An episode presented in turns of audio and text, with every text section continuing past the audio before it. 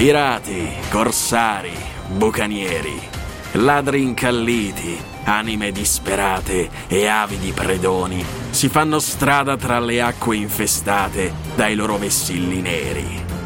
Immergetevi insieme a me nell'epoca d'oro della pirateria. Vi accompagnerò in un'avventura avvincente attraverso battaglie navali, tesori perduti e maledizioni antiche, mentre ci addentriamo nelle vite scelerate di coloro che hanno osato sfidare l'oceano.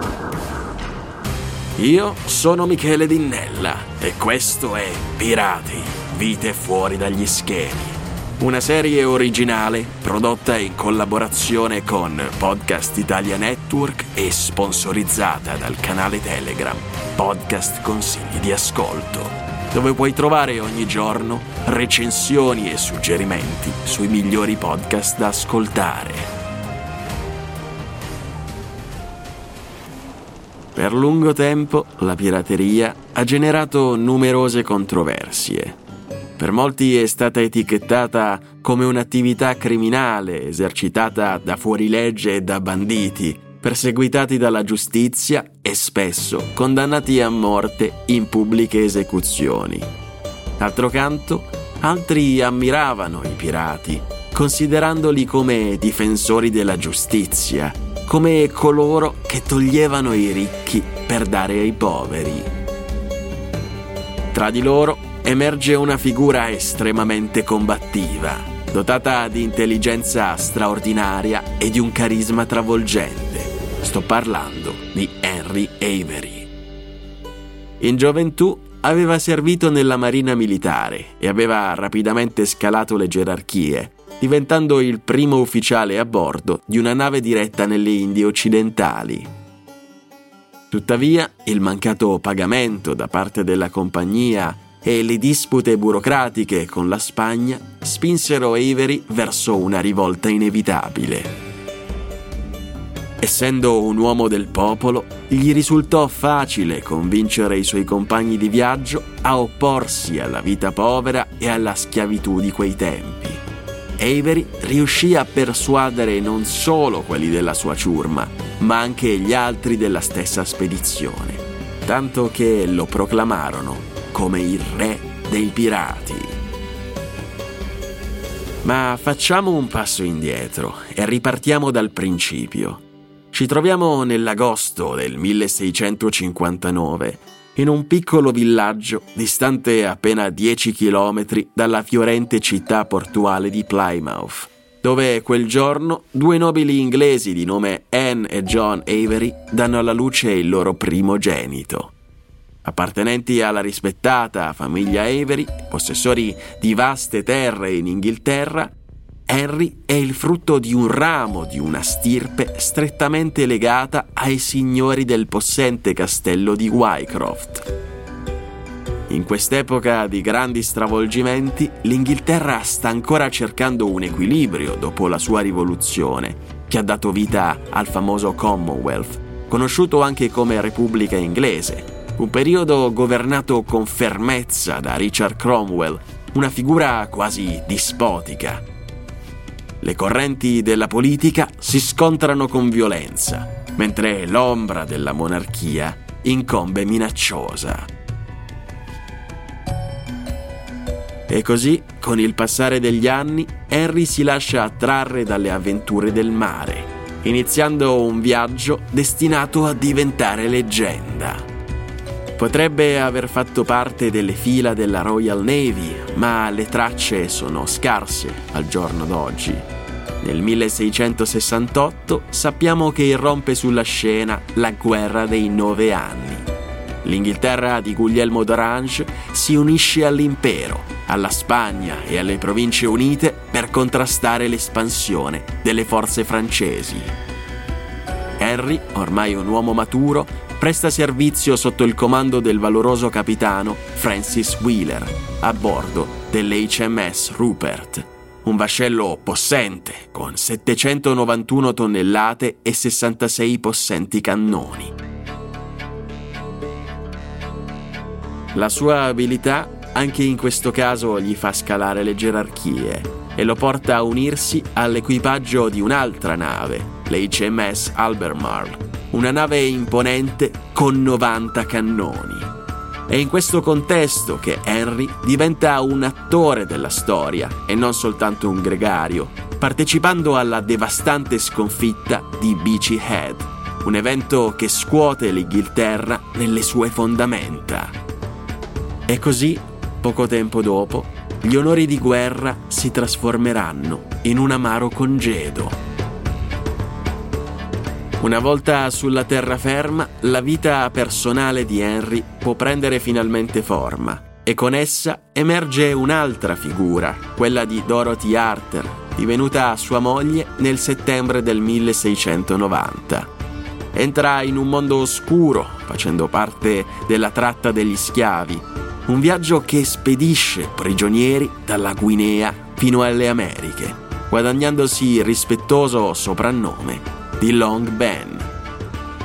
In seguito, Henry si unisce come primo ufficiale alla maestosa nave Charles secondo, conosciuta anche come il possente Duca, aggregandosi ai ranghi dell'Armata Spagnola d'Esplorazione.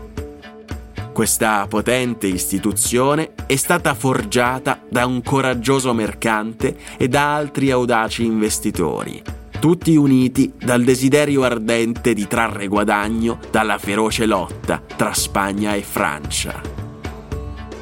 Mentre la Spagna è stata stretta nella morsa degli incalzanti attacchi dei corsari francesi e dall'ombra insidiosa del contrabbando che avvolge i territori delle Indie occidentali, la sua maestà marittima si rivela troppo esile per fronteggiare queste temibili sfide.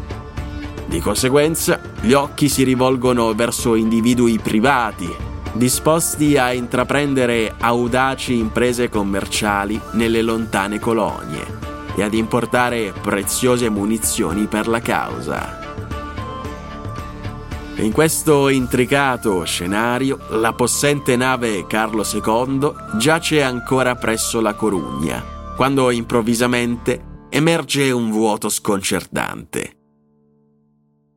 I documenti cruciali per la missione sono misteriosamente svaniti nel nulla. I marinai, ormai erranti in terra spagnola, si ritrovano smarriti e privi di ricompensa.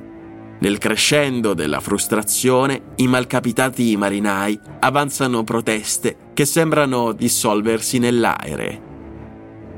In mezzo a questo tumulto si dipana la trama di un audace ammutinamento, un piano temerario in cui Avery emerge come uno dei protagonisti chiave. Si aggira scaltro a bordo della nave, scrutando gli animi di coloro che lo circondano e conquistando la simpatia degli insoddisfatti. Inizia così a cospirare, tessendo visioni di straordinaria ricchezza che potrebbe scaturire da un atto di ribellione, aprendo le porte alla libertà tanto desiderata.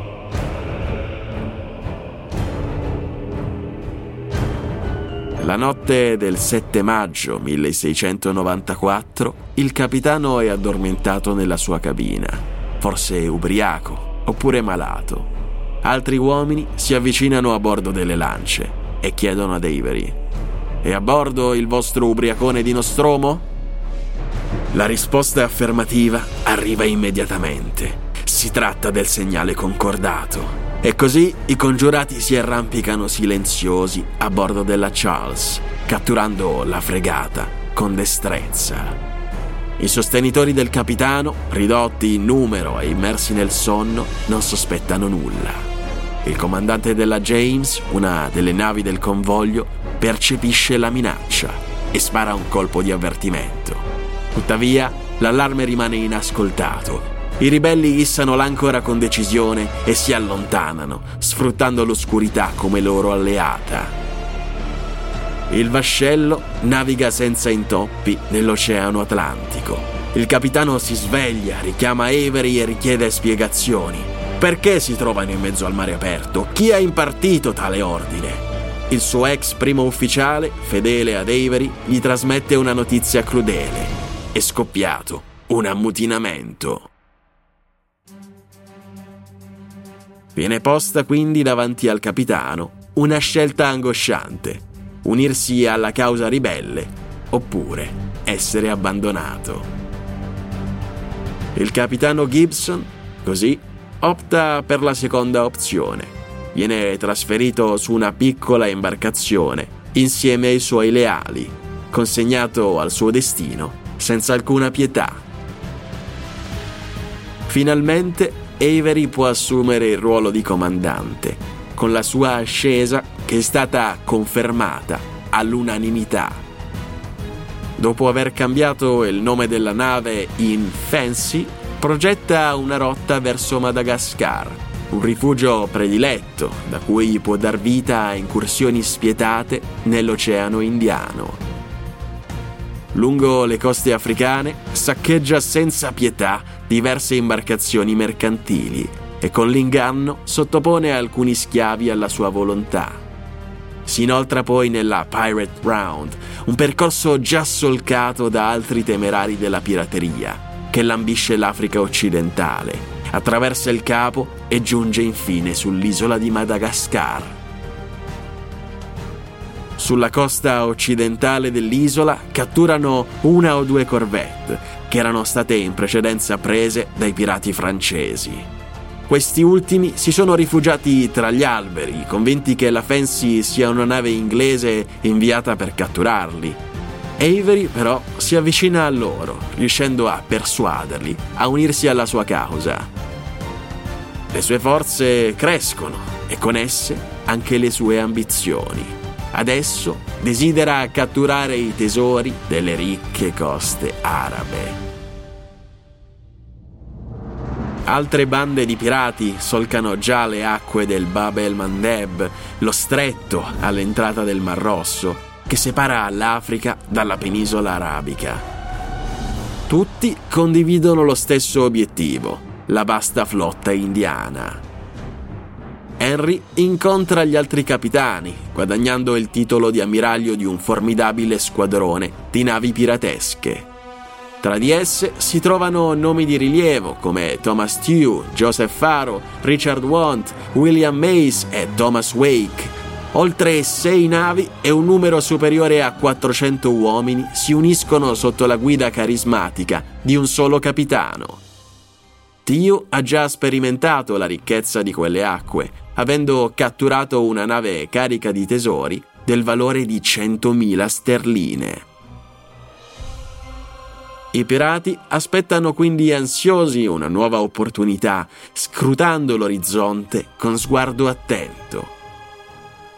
E un giorno, finalmente, si intravedono delle vele. Si avvicinano, convinti che siano mercantili olandesi cariche di prelibatezze esotiche, ma quello a cui si troveranno di fronte è ben diverso. venticinque navi indiane appartenenti al Gran Mogul, il sontuoso sovrano dell'India. Scatta quindi un breve ma intenso combattimento, anche se gli avversari riescono a sfuggire. Purtroppo Thomas Tew perde la vita colpito da un proiettile di cannone. Tuttavia Avery non si arrende e si mette sulle tracce del convoglio, imbattendosi in un bottino incredibilmente invitante. Sono due le navi in vista, una di esse è il Fateh Muhammad, una possente imbarcazione da seicento tonnellate che sta scortando la Ganj-i-Sawai, l'orgoglio della flotta indiana. Questo Ganj-i-Sawai, un veliero mercantile, supera i cinquanta metri di lunghezza e ha un tonnellaggio triplo rispetto alla nave precedente. La Ganj-i-Sawai è appena tornata dalla Mecca, trasportando i pellegrini del Gran Mogul. Inizia così una frenetica corsa.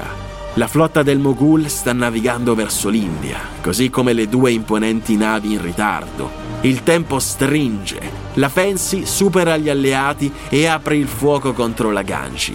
Quest'ultima non si arrende e alza con fierezza la bandiera imperiale. Avery ordina l'attacco alla scorta, che si arrende poco dopo, permettendo ai pirati di catturare un tesoro prezioso. Tuttavia, la ciurma di Avery punta a un premio ancora più grande. Mentre le due navi si avvicinano alla foce del fiume Indo e al porto di Surat, si profila uno scontro epico. La Fancy spara, mantenendo una distanza strategica, e fa esplodere uno dei cannoni della nave avversaria. Il combattimento è cruento e l'albero maestro della maestosa nave viene distrutto. Il veliero pirata si avvicina e scatta l'abbordaggio. Il sangue scorre a fiumi mentre si cerca il grande tesoro, uno dei più grandi mai conquistati dai pirati. Gli uomini subiscono torture e le donne sono vittima di violenza. I pirati di Avery trovano finalmente il tesoro, raccolgono tutte le ricchezze che possono e salpano, lasciando la Ganji. Inizia così la complessa questione della spartizione del bottino. Poiché la Fancy ha affrontato il rischio maggiore, alla sua ciurma spetta la fetta più consistente. Le altre navi, invece, dovranno accontentarsi delle briciole. Gli uomini di Avery sono carichi d'oro e di pietre preziose. Adesso possono dirigere le loro prue verso il Madagascar, dove ciascuno riceverà ben mille sterline, l'equivalente di circa centomila sterline di oggi, oltre ad altri tesori che useranno per acquistare numerosi schiavi. Alcuni marinai decisero di abbandonare la ciurma, facendo rotta verso le Bahamas. Nel frattempo, la nave Ganji fece ritorno in India, dove la notizia dell'attacco causò un grosso scandalo. È impossibile, una nave dell'imperatore che trasportava pellegrini assalita dagli inglesi. Hanno saccheggiato il tesoro e maltrattato i passeggeri. L'imperatore Mogul e la Compagnia delle Indie Orientali furono indignati. I loro sforzi commerciali erano minacciati e le relazioni diplomatiche pendevano su un filo estremamente sottile.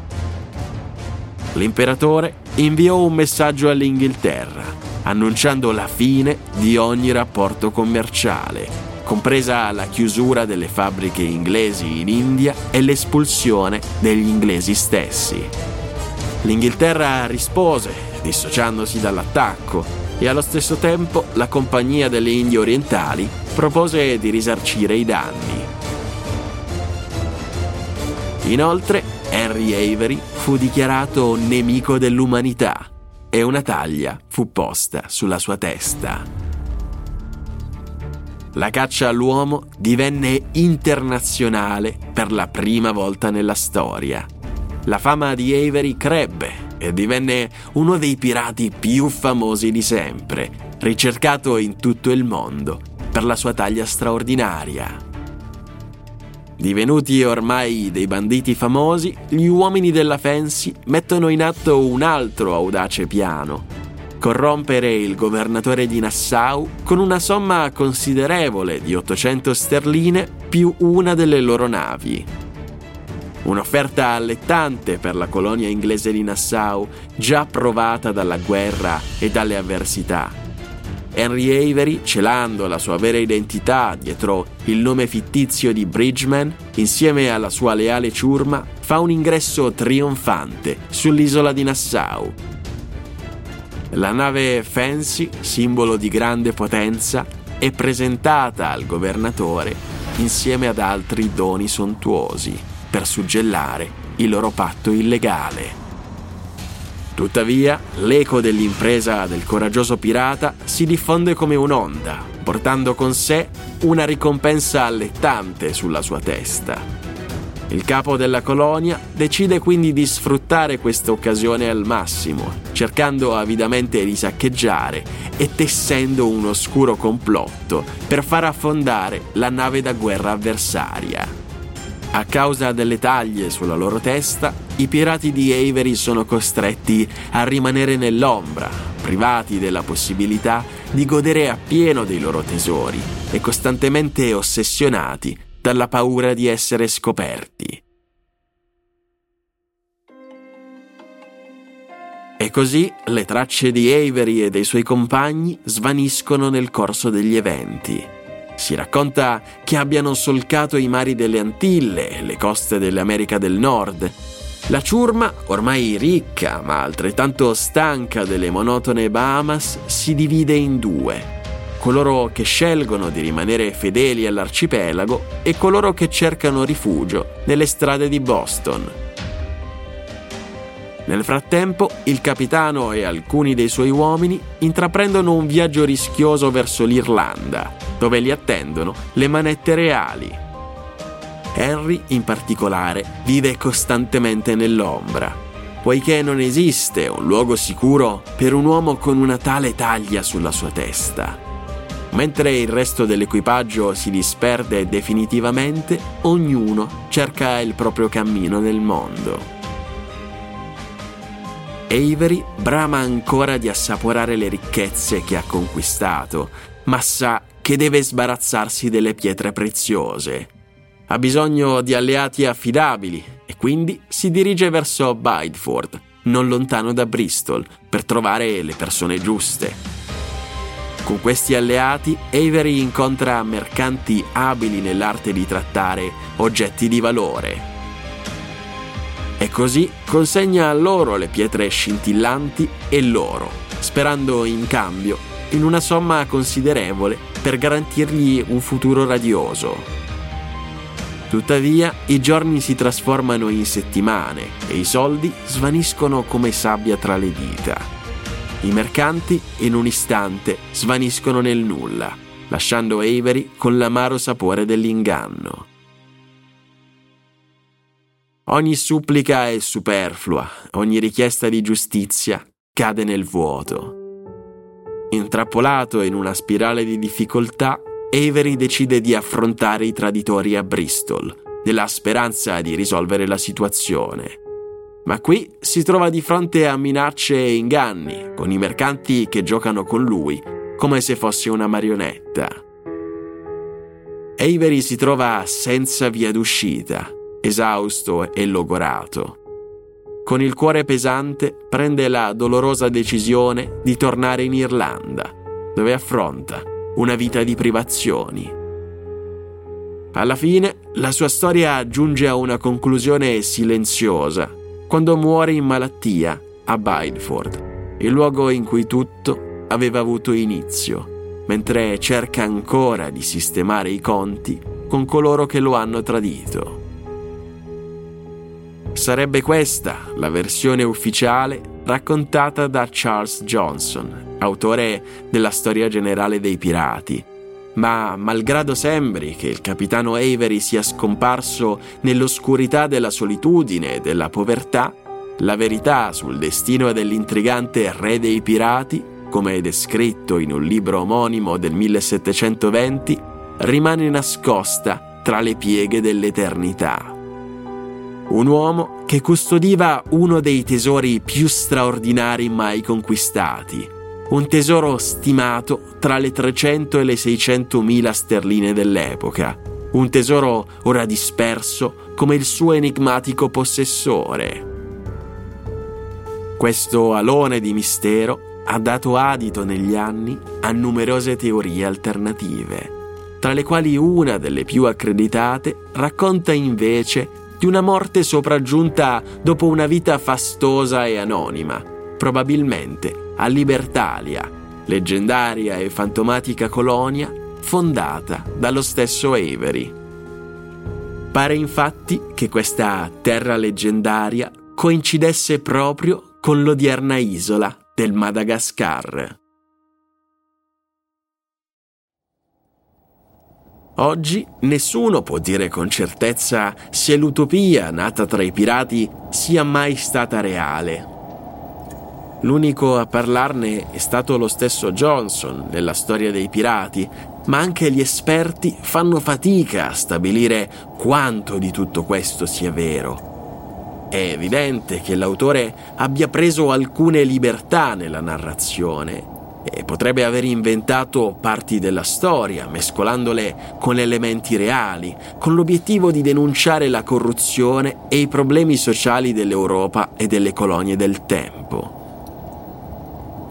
È probabile anche che si sia ispirato a storie di altri pirati e ad insediamenti effettivamente esistiti, dove si è tentato di creare un governo e una costituzione, formando piccoli stati sovrani simili a quelli dell'epoca. Queste repubbliche cercavano di cambiare l'ordine sociale, ispirandosi ai valori di libertà e uguaglianza ed evitando gli errori commessi dalle grandi potenze come Spagna, Francia e la stessa Inghilterra. In ogni caso, l'impiego dell'isola da parte di pirati che solcavano gli oceani è ampiamente documentato e senza dubbio le indagini sono ancora lontane dall'essere concluse.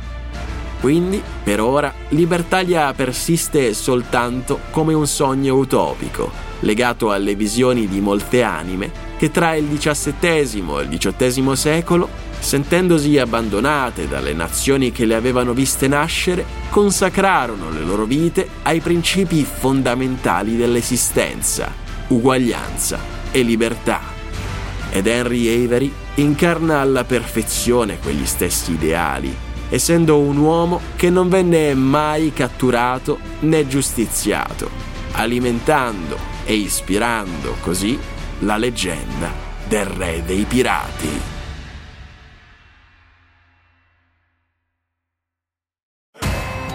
Hai ascoltato Pirati, vite fuori dagli schemi, una serie originale targata Podcast Italia Network e sponsorizzata dal canale Telegram Podcast Consigli di Ascolto.